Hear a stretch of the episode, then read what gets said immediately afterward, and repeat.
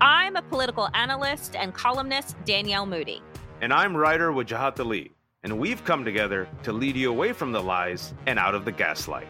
This, this is Democracy Ish absolutely very excited to speak with the host of the Mary Trump Show, Mary Trump. This is the Republican Party. There's there aren't different wings of it anymore. The entirety of the Republican Party is a white supremacist fascist party. Brian Tyler Cohen. People are focused on the attacks on democracy. It, they understand that this extremism is leading to further attacks and further erosions of rights. We discuss the serious issues and threats that face our nation. Join us on Democracy Ish everywhere you get your podcasts. Hi, I'm Ravi Agrawal, Foreign Policy's editor in chief. This is FP Live. Welcome to the show. Ukrainian President Volodymyr Zelensky gave the world some mixed messages at last week's NATO summit. First, he criticized NATO countries for not laying out a clear path for Ukraine's membership. He called the lack of such a move absurd. The next day, perhaps after some Western officials took issue with his tone, he was heard praising NATO for all of its support. And then, when he reached home, he was at pains to explain to a domestic audience his visit wasn't in vain. Zelensky has arguably the most difficult job in the world, and it's not hard to see in his statements last week a microcosm of the current state of the war. Obviously, Ukraine has done far better than anyone expected 18 months ago, but Kiev's ongoing counteroffensive hasn't significantly moved the needle, at least not as much as supporters hoped. And that's despite the fact that the recent Wagner rebellion highlighted real weaknesses and dissent in Putin's regime. It's a good time to try and explore where things stand in the war in Ukraine, and I turn to a popular FP Live guest for that, Andrea Kendall Taylor. She's a senior fellow and the director of the Transatlantic Security Program at the Center for New American Security. She previously served in the CIA for eight years and in government as a Russia expert. She's also the co host of the podcast Brussels Sprout. And as you'll hear ahead, she thinks Putin has actually handled the fallout from the Wagner rebellion quite well, but she thinks Kiev will soon ramp up its counteroffensive. There's a lot to listen there. As always, FP subscribers get to send in questions that frame these discussions. And soon, I should say, you'll be able to ask me questions too. I'm going to do an Ask Me Anything episode later this summer. Send in your questions about me, the show, foreign policy, world affairs by emailing us at podcasts at foreignpolicy.com. Anything you want to ask, I'll try and answer or speak to an expert for answers. Once again, that's podcasts at foreignpolicy.com. For now, let's dive in. Andrea, welcome back to FP Live. It's great to be back, Ravi. So let me just begin with the news this week about the attack on the Kerch Strait Bridge. Russia claims Ukraine is responsible. Kiev hasn't confirmed that. This is the second time the bridge has been attacked in a major way in a year. Why is it important? Well, as you said, it, this is the second time the bridge has attacked. And each time I think the logic has been twofold. First, uh, it does have some tactical significance in that that bridge is a really important supply line for Russian fighters uh, who are fighting from Crimea. And we know that that has really been um, a bastion that the Russians have been able to use in order to execute a lot of the attacks into Ukraine. And so disrupting that supply line is part of what we're seeing the Ukrainians do at this particular time. They're trying to soften Russia's front lines, disrupt those supply lines uh, in order to create the conditions most conducive to their counteroffensive. So it does have some tactical significance in disrupting that important supply line. But I think um, disproportionately, it's really symbolic. This bridge is something that is personally important to President Putin. He was present at the bridge's opening. And so being able to attack that bridge, I think really hits at Russian morale, uh, the morale of the military that we know is probably strained, particularly in the wake of the Wagner uh, mutiny. And so I think it's it's those two things. The, the importance of the supply line is a little bit debated in the Russia community, which is interesting. Um, some people will note that you know Russia has been able to sustain its fighters in Crimea long before that Kerch Bridge was ever built, and so it does have alternate routes using waterways and other things. So there's some a little bit of debate in terms of how significant it is tactically and how disruptive it will be, but I don't think anyone would question the importance of that symbolic piece of that. So let's look at the counteroffensive more broadly now. It's you know been going on for several weeks. Um, how would you assess its progress so far? I think it's been slow, and I think Ukrainian officials have recognized that themselves. Um, it, as you said, we're more than a month into this, and my sense is that the Ukrainians themselves feel that they're much further behind where they would have wanted to be at this point in the counteroffensive.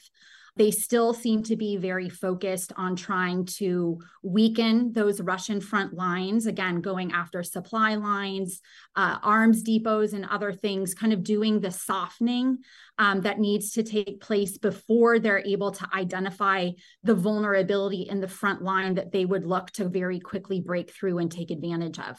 There was some reporting in the Wall Street Journal of Ukrainian officials themselves saying that they're okay um, and they've accepted the fact that things are progressing more slowly, but that they need to do this work up front before they can make the significant progress that they hope is still coming. We even hear from US officials that, you know, Ukraine hasn't fully deployed its full force in uh, the counteroffensive.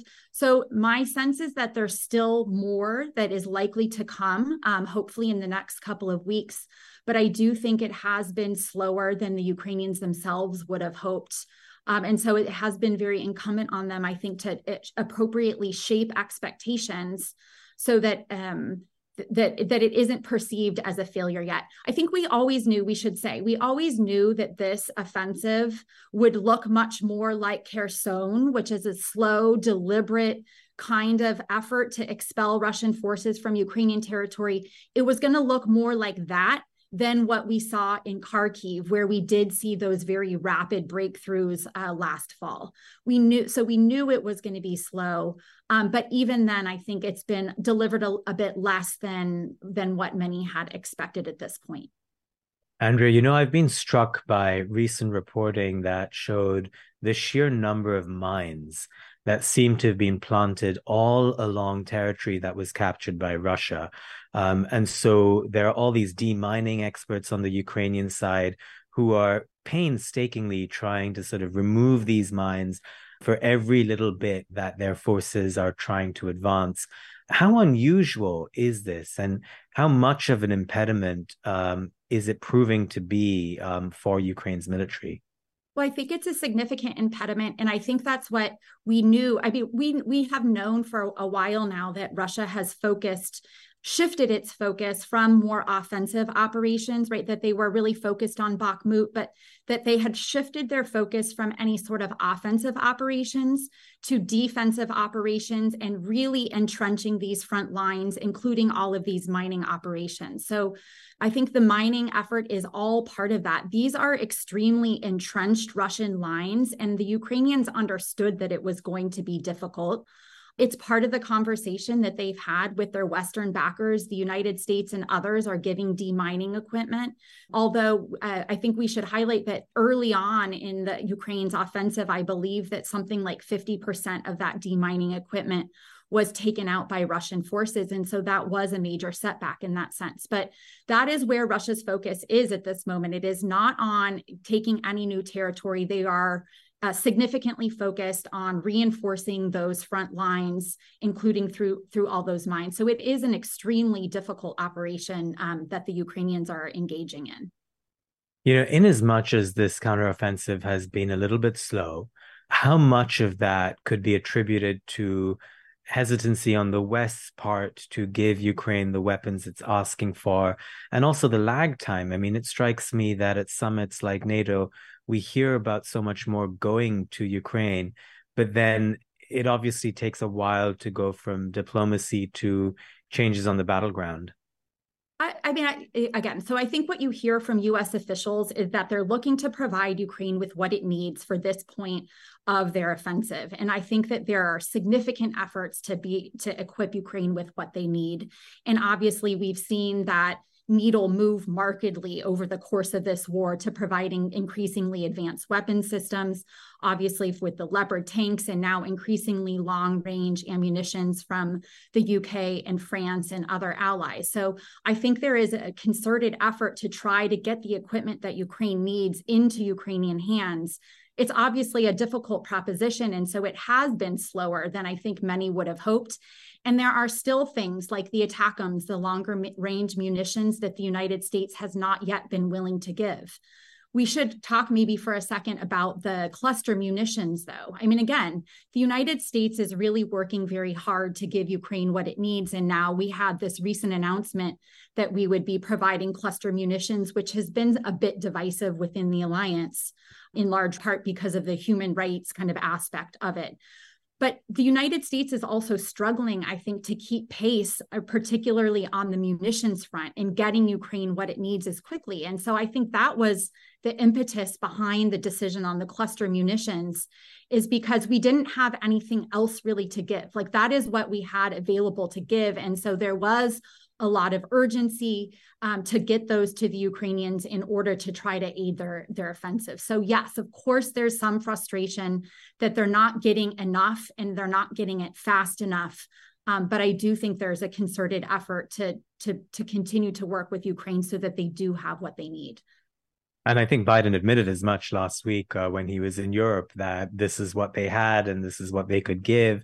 Just very quickly, since we're discussing cluster munitions, how do you think about the debate of the morality uh, over them? When I asked uh, Anders Fogh Rasmussen, uh, the former Secretary General of NATO, about it last week, I thought he said it best when he said, I don't like them. Um, and then he went on to explain why they might be necessary. What's your take? I don't think anyone is out there um, fully in support of sending cluster munitions. No one is in that boat, but I think it's just the reality of where we are in the conflict. We keep coming back to this point of the war where it's clear that this is an artillery battle. And if we don't have enough artillery to provide to the Ukrainians, it the cluster munitions is what we have at this moment when it's needed. So again, I think that I think he said it perfectly. I don't think anyone is out there singing the praises of cluster munitions but it is the reality of the conflict. The Ukrainians themselves are asking for it and it's what they need to liberate their territory. All sorts of horrific things are happening to Ukrainians that are in occupied Russian territory.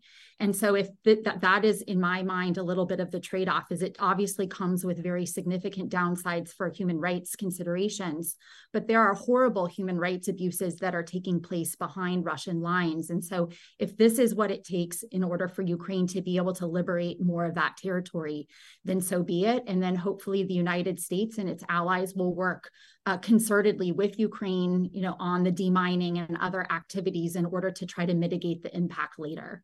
Yeah, and to be clear, both Ukraine and Russia have been using cluster munitions anyway. So I want to get to the recent Wagner rebellion and then also the broader issues with Russia's military and with Putin himself. So for our viewers who haven't followed this blow by blow, on June 23rd, Wagner mercenary forces led by Yevgeny Prigozhin took control of a city called Rostov on Don. They then took control of the southern military district and then marched towards Moscow. All of this played out almost live on international TV, and it followed weeks of tensions between Prigozhin and Russia's defense minister and army chief, with the Wagner chief blaming them for essentially incompetence. And then all of a sudden, the game of chicken ended. Prigozhin seemed to blink after a phone call from Belarusian leader Lukashenko, and then he turned around. Um, Andrea, what's the latest you can tell us about where Wagner is and where his forces might be? There have been some reports uh, with satellite imagery of Wagner forces assembling in Belarus. Yeah, I think we should acknowledge up front that there's still a lot of murkiness around this and a lot that we still don't know. And I think um, events are likely to change rapidly. So, given where we are now, yes, I've seen the same reports that suggest that Prigozhin and many of his Wagner forces are finally arriving in Belarus. Um, but it's very difficult to know that for certain. I think the, the, the kind of the key update is where we are now in terms of the Wagner assets is that there's a concerted Kremlin effort to try to separate Yevgeny Prigozhin from Wagner his fighters and his other considerable assets. So, for example, you know, we've seen that the Russian government has already canceled many of the contracts that they have with Concord, which is Prigozhin's catering company.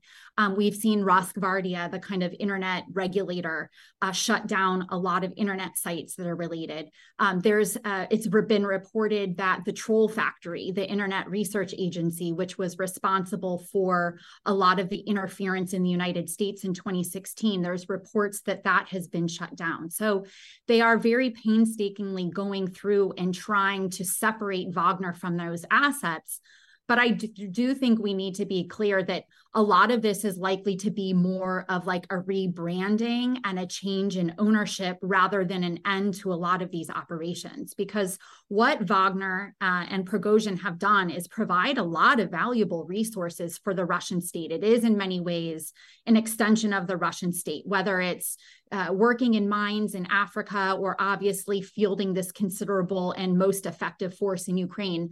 And so when this happened, I think Putin was a little bit between a rock and a hard place where there was obviously an imperative to crack down and put an end to this mutiny. But at the same time, I think they had to be very careful not to alienate the Wagner fighters who have been the most effective in Ukraine. And they needed, they still, especially given constraints on the Russian budget and other things, need these assets. And so I think that's what's what's happening now is that they're trying to carefully separate Prigozhin from some of these assets without losing the resources and the capacity that the Wagner fighters and other parts of Prigozhin's empire provide to the Russian state. So, Andrea, here's one thing I don't fully get, and I'm hoping you can shed light on. The Wagner Group was clearly such an influential force uh, on the battlefield, but the Pentagon says that the group is no longer participating in any significant capacity in support of combat operations in Ukraine. Um, so, what's going on? How has Russia's military been able to step into places that Wagner uh, ostensibly sort of was was keeping hold of?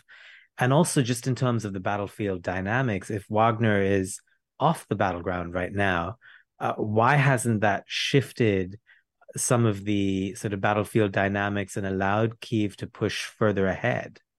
Well, I think it's too soon to tell exactly the impact that the removal of the Wagner fighters is having on the battlefield. So, prior to the mutiny, um, his Wagner forces were most heavily engaged in and around Bakhmut, right? That was the fight that played out, that painstaking battle over that city that played out over the course of many, many months. That's where Wagner was primarily focused. And I don't know like what percentage of their fighters were employed there, but I think it was a high, a high percentage. And so after they effectively seized Bakhmut, Prigozhin did uh, slowly um, take his fighters out of Bakhmut and allow the Russian military then to do the hard work of holding the city. And so it's hard to say exactly what's going to happen in and around Bakhmut. They're actually, in terms of Ukraine's uh, counteroffensive, I think the most gains that they're beginning to have are actually around Bakhmut. In my understanding of the latest on the battlefield, is that they've gained some strategic advantage there in terms of taking higher ground, that they're working on breaking up the ground lines of communication of the Russian military that is there and moving towards what could be an encirclement of Russian forces there. So it very well may be that now that they've withdrawn Wagner, that it's going to be more difficult for Russia to continue to hold Bakhmut. And I think that then would have real impact, you know, in terms of the, the shape of the, the front line and of the of the battlefield dynamics. But I think that, that the other key question that I have and that I don't have an answer to is presumably those Wagner forces would have been redeployed elsewhere where they were needed in the course of Ukraine's counteroffensive. And so that is a real question to me is the availability now of those fighters. So we know that the Russian state, Putin himself, has said that those Wagner fighters could join uh, the Russian Ministry of Defense and sign contracts with the Russian MOD. But I think there's just a lot of questions about how they might be incorporated into the Russian military. Um, you know, whether or not they would be willing to follow the kind of hierarchy and chain of command. There's obviously, or I don't know, obviously, but there's presumably could be some bad blood between the Russian military, uh, the Ministry of Defense, and those Wagner fighters. So again, I, that's a long way of saying I think it's a really open question about the future of the Wagner forces and whether or not they will be folded into the Russian military or whether or not they will kind of reconvene in Belarus. We know that um, uh, mm-hmm. Belarusian President Lukashenko has given them um, a training base there. So it could be that they reconvene and reform there and could be deployed once again, potentially under different leadership. I think that's what's important here is it seems to me, again, separating Prigozhin from the capacity that Wagner brings those forces could reform in Belarus and be redeployed in Ukraine, but under different leadership that's clearly more loyal and compliant with the Kremlin. And you are listening to Foreign Policy Live. Remember, you can watch these conversations live and on video on our website foreignpolicy.com. Subscribers get to send us questions in advance, in addition to a range of other benefits, including our magazine, of course. So sign up, use the code FPLive for a discount. Add a little curiosity into your routine with TED Talks Daily, the podcast that brings you a new TED Talk every weekday. In less than 15 minutes a day, you'll go beyond the headlines and learn about the big ideas shaping your future. Coming up, how AI will change the way we communicate, how to be a better leader, and more. Listen to TED Talks Daily wherever you get your podcasts. So, the flip side to all of this is what the Wagner Rebellion has revealed in terms of Putin's standing, his relationship with his generals, uh, and the fate uh, of Putin's uh, government. So, let me just run through some of the things we've discovered over the last few weeks. So, we haven't seen General Surovikin since June 23rd. Uh, this is General Armageddon, as he's known. There were reports that he knew about the Wagner mutiny in advance. Another general, Popov, uh, stepped down after accusing Moscow of treachery. A lieutenant general, Tsokov, was killed in a missile strike last week. One other was gunned down in mysterious circumstances. It all just feels like these are, you know, hit after hit um, on senior levels of Putin's military apparatus. When you add it all up, Andrea, what's the broader sort of tapestry that you're looking at? Well, I would separate the Russian military from the domestic stability dynamics inside Russia. And as you said, Popov, who has had uh, leveled these criticisms and the generals being taken out on the battlefield, to me, that is all very representative of the state of Russian military morale, um, where the heads of Russian fighters are. But that has been a concern for a very long time, right? For basically from the beginning of Russia's invasion of Ukraine, there have been a lot of concerns. Um, well, I shouldn't say concerns, but many people have highlighted the state of the morale of the Russian military and suggested that that might be a key vulnerability that would impede them in their operations in Ukraine. Um, but despite that morale, we, you know, they're continuing to be able to hold the front lines and it hasn't been um, entirely detrimental yet to the Russian military. So again, I think it's a, an, an open question um, in terms of where the Russian military is and the impact that Wagner and these other incidents are having on morale. So that remains an open question.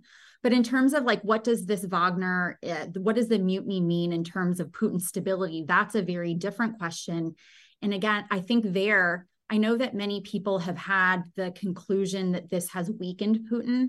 And I think I would agree with that in part. Um, I think that this mutiny has weakened Putin potentially over the long term. But for the time being, I think he's done a very good job at quelling any of the threats. So we've seen basically Putin go on the offensive, which is something we haven't seen from him for a very long time. So in the wake of this mutiny, Putin has been out using uh, the Russian state media to discredit Prigozhin, to portray him as a criminal. Uh, and other things. And I think that's a narrative that the Russian people have largely bought into, that they've been able, you know, bringing up his criminal past, that he's this bad egg. And I think so, in terms from a public opinion perspective, I think he's dampened um, any sort of threat or change in perceptions of Putin's legitimacy he's also i think it was remarkable that we saw putin going out just days after the mutiny in the caucasus shaking hands kissing babies. So again i think he was a, a very attuned to the possibility that the that the mutiny could weaken his legitimacy and so he's gone on the offensive both to discredit prigozhin to uh, remind people that he is popular. And he's kind of held up his security services. He convened a whole group of the National Guard and the FSB and brought them all together and has held up the security services as kind of the defenders of the state and reminding people again i think that the security services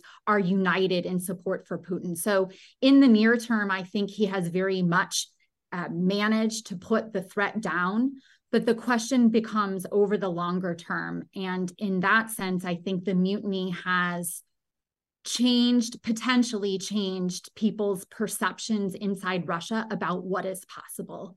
And so the fact that he got within 120 miles of the Kremlin with very little resistance, the fact that there weren't people out on the streets in support of Putin. You know, I'm always reminded of the aborted or the failed coup in Turkey, you know, most recently. And when that happened, there were throngs of people out on the street in support of Erdogan. You saw nothing like that inside Russia. So I think in the near term, it seems like there is no imminent threat to Putin. But the big question comes over the longer term whether this has changed people's perceptions about what's possible. You know, I was going to ask you how the rebellion was viewed by average Russians. And I think you've answered some of that. But let me ask you a, variation of that question. What about the Russian elite, uh, the ones who have gained and profited from Putin being in power for so long? The ones who also, in some senses, support Putin in so many different ways. How are the elites looking at all of this? I think there's a lot of debate about that question. And I think, in my uh, understanding or the way that I interpret these events, is that the elite. Um, they signed a deal with Putin, like that they all owe their positions, their wealth, their fortune, um, their positions within society to Putin. And because their fates are so intertwined with his, my sense is that they are they are still kind of standing behind Putin because they very much fear a tumultuous and chaotic transition.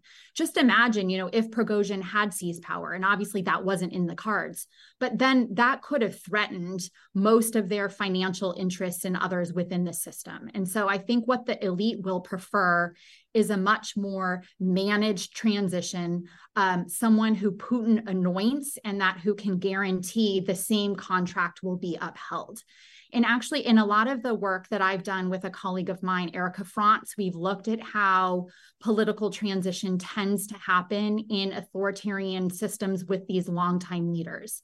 And what we find in our research is that, well, death in office is the most likely, but then a consensus candidate, someone who the elite support, uh, immediately replaces that person.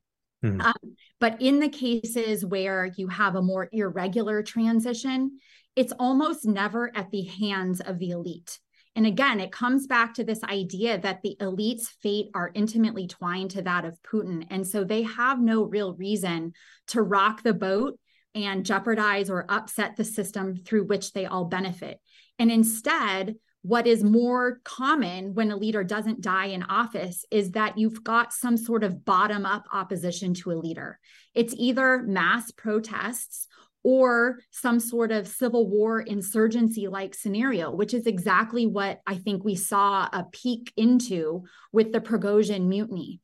A lot of that stems from the fact that, again, so it's the elite view their fates as tied to that of the leader. There's also a lack of institutions inside mm-hmm. Russia, which makes changing the system from within virtually impossible. It also makes it really difficult for the elite to coordinate with one another if they wanted to remove Putin. And, and so instead, what you tend to see in these regimes is that when discontent piles up, it has nowhere to be channeled through. And so it spills over into these kind of bottom up outside the system challenges. And again, I think in, in that sense, you know, the Prigozhin mutiny in and of itself wasn't surprising. And it's something actually that my, I myself had written about as a potential risk to the Putin regime. So the fact of the mutiny wasn't surprising, but I certainly the timing was, and no one really anticipated that it came when it did.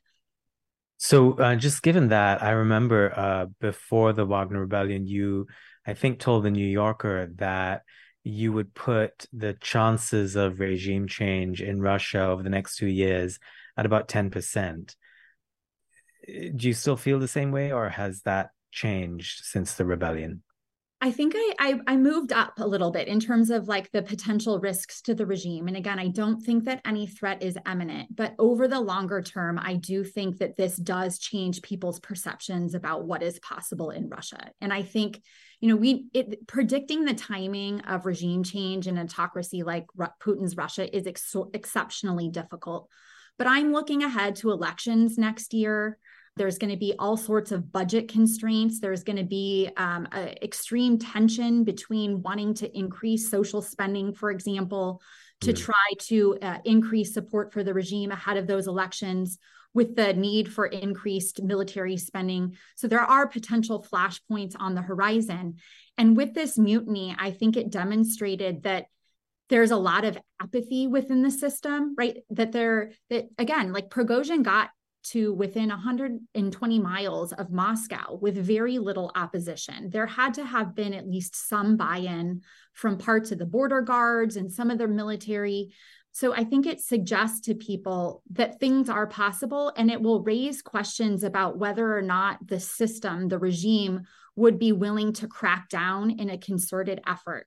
Um, and so again, I, so I, I, guess I the, the the short answer to my long explanation is I think my baseline odds have gone up a little bit um, after the mutiny than from before. Got it. That's good to know. We are getting tons of subscriber questions from around the world. So let me take a couple of them. Uh, JC says, I heard recently that Putin is actually more like a figurehead right now. He's tired, not willing to deal with big issues adequately what's your view? Do you buy that? And I, I want to add on one more from um, our subscriber, Marco, who says, Who else could challenge Putin? So maybe I'll start with that second question um, because I think that's the at the heart of Putin's stability. Um, I think the most important factor that is um, providing stability within the system is the fact that there is no alternative to Putin, and that is obviously intentional. So he has gone to great efforts to marginalize people who are competent, to create rival factions that then compete with one another.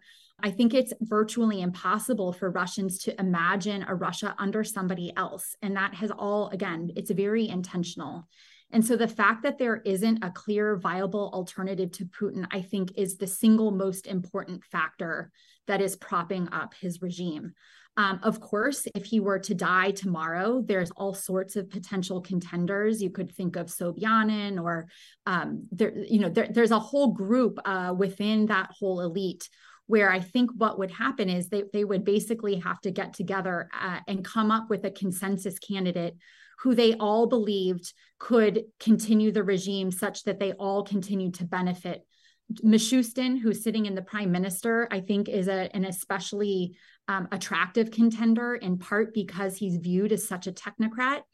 I think mm-hmm. the key, when you look at what happens in other longtime authoritarian regimes, it tends to be people who appear a little bit weaker, potentially more technocratic, because then all of the elite believe that they can control that person rather mm-hmm. than picking someone from an extreme faction or who's really represented from one part of the system or the other, which would really kind of de- destabilize things. So I think, you know, I'm looking a lot at who are the people, not Demi- not Medvedev or others who have been so vocal in this conflict but who have managed really to keep their heads down and not get involved in the business of this war. To me, those seem like the most likely contenders uh, in a post Putin Russia. But for the time being, no one would dare pop their head up as a viable alternative because I think you would imagine that they would be dealt with very quickly.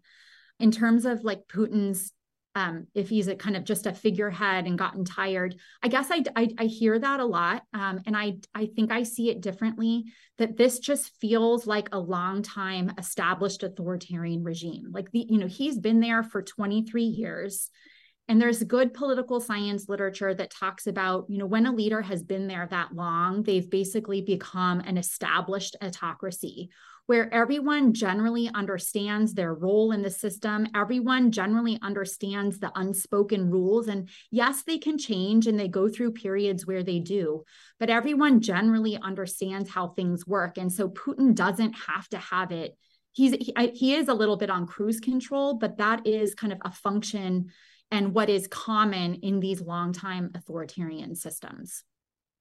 So I know you watched last week's NATO summit closely. This was in Vilnius, Lithuania, and it was widely reported Ukraine didn't get the pathway to membership that it wanted. Um, but it did get other things in terms of economic aid, uh, promises for more military aid.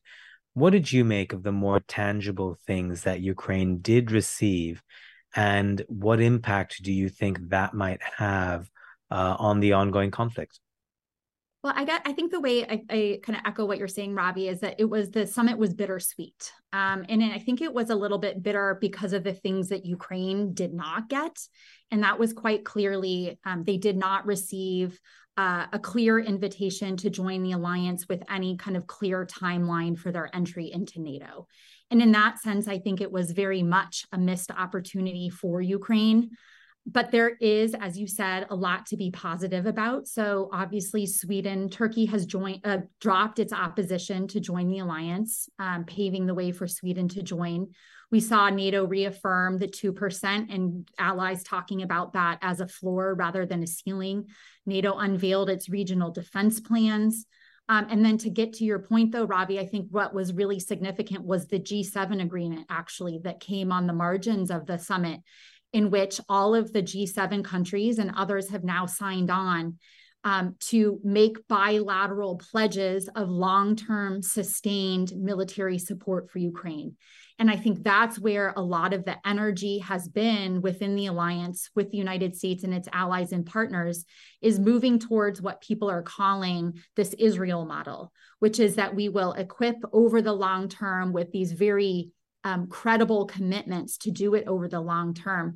And that helps Ukraine from a defense planning perspective. It helps Ukraine become more interoperable with NATO. And as you said in your introduction, I think that was what Zelensky went home and, and, and was able to highlight for his Ukrainian domestic audience. Yes, they fell short on the invitation uh, and the clear pledge that Ukraine would join NATO.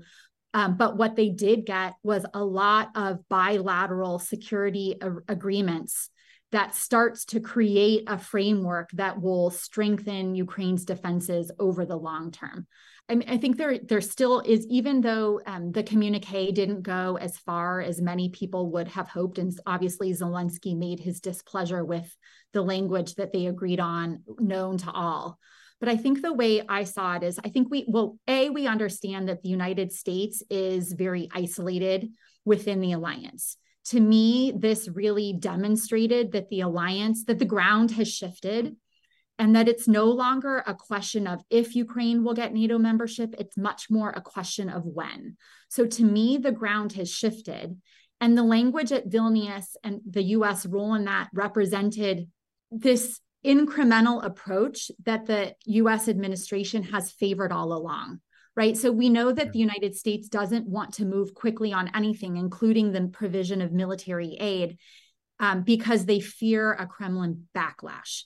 And so to me, this was another example of Washington boiling the Kremlin frog, so to speak, that it was an incremental step towards NATO membership. And I think then now all eyes are focused on how we can move that forward in the next year in the build or in the run up to the Washington summit next year. Throughout this war, there's been the undercurrent threat of nuclear war. And I feel like there's also been a constant flux in how policymakers weigh the threat and the likelihood of Putin resorting to nuclear weapons in some form at some point.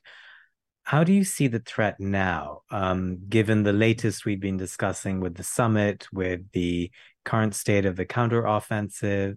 And also, I should add, there's a worry among policymakers that even if Ukraine were to sort of take significant parts of territory that the Russians currently occupy, in sort of departing that territory, um, there's always the fear that Russia could, you know, leave behind a tactical nuclear device of some sort just to create more mischief and mayhem. How do you see that threat? I think, in my understanding, the threat has kind of been constant throughout the conflict. And I don't know that it's a question of policymakers changing the way that they're weighing the risk of nuclear threat so much as the way that it's portrayed in the media. And I think the Biden administration has been very clear that the risk of nuclear, uh, Russia using a nuclear weapon is low, but it's something that we can never uh, disregard. Um, and that threat then has been constant throughout this conflict. And it has been, I think, an important dynamic that has shaped the way that the Biden administration has engaged, and that it, is, it explains in large part why we've seen the incrementalism. They've taken these small steps in large part because they don't want to risk provoking a significant Kremlin response, which could include the use of a tactical nuclear weapon in Ukraine. So, you know, I don't think that the risk has really all fluctuated all that much over the life of the conflict. I think it's been pretty much a steady given. And I think that the scenario in which people worry about the risk of a nuclear weapon is in the scenario where Putin himself feels at risk. If Russia is expelled from large swaths of Ukrainian territory, such that Putin feels that that would jeopardize his hold on power at home. That's the scenario that I worry most about the potential use of a nuclear weapon. Now, we also know that the Ukrainians are comfortable with that, right? I mean, they've been extremely vocal in saying that if Russia uses a nuclear weapon, it, it doesn't, it's not going to change how they approach the conflict. It just raises the costs that they're going to have to pay to liberate their territory. So they've been very upfront that they are not going to be deterred by the potential use of a nuclear weapon that may in fact be one area where there's some daylight between the Biden administration and the Ukrainians themselves. But um, so I, I yeah, I, I don't think certainly if we start to see the Ukrainians making very significant gains on the battlefield and we see the Russian public, military, and elite starting to react to that, such that Putin feels more uncertain about his own standing. I think that's the scenario where I worry about most. But again, the Ukrainians have said they're not deterred by that. Andrea Kendall Taylor, it is always a pleasure to pick your brain. Thanks for giving us time. Thanks for having me, Ravi. And that was Andrea Kendall Taylor from CNAS, the Center for New American Security. Remember, you can take a look at who we have coming up on our website. That's foreignpolicy.com slash live. Subscribers get to submit questions in advance and help frame these discussions. Sign up, use the code FPLive for a discount to that and all the other good stuff on our website. And you can share your questions with us for the AMA I mentioned earlier. Email us at podcasts at foreignpolicy.com. That is podcasts at foreignpolicy.com. It's for an episode that'll air later this summer, and I will answer your questions. That's it for this week. I'm Ravi Agrawal. I'll see you next time.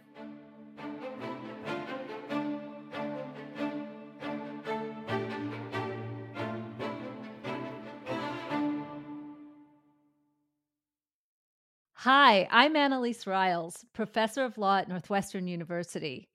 I'm also an anthropologist and the host of a new podcast, Everyday Ambassador, where we give you the small tools that make big change. The idea for this show has been a long time in the making. I actually remember the exact day I started thinking about it. It was March 11th, 2011.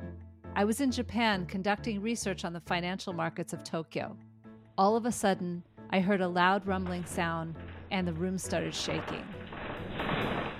Everything came crashing off the shelves.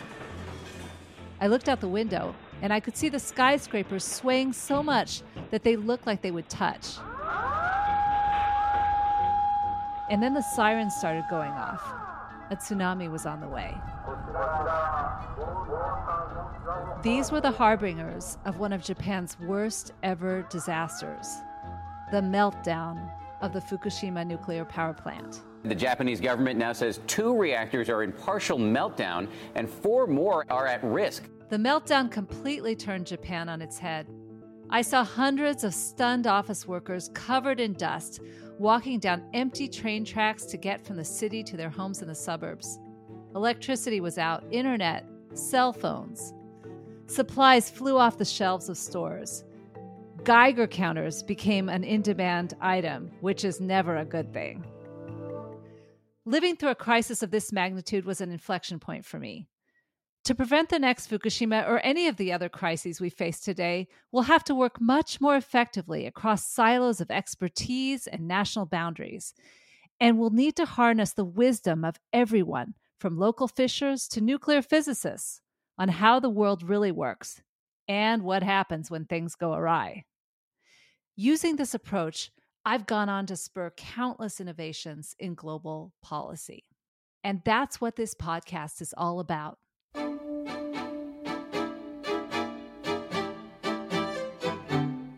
Everyday Ambassador peels back the curtains of high stakes leadership and gives everyone backstage access to the most powerful methods of diplomacy.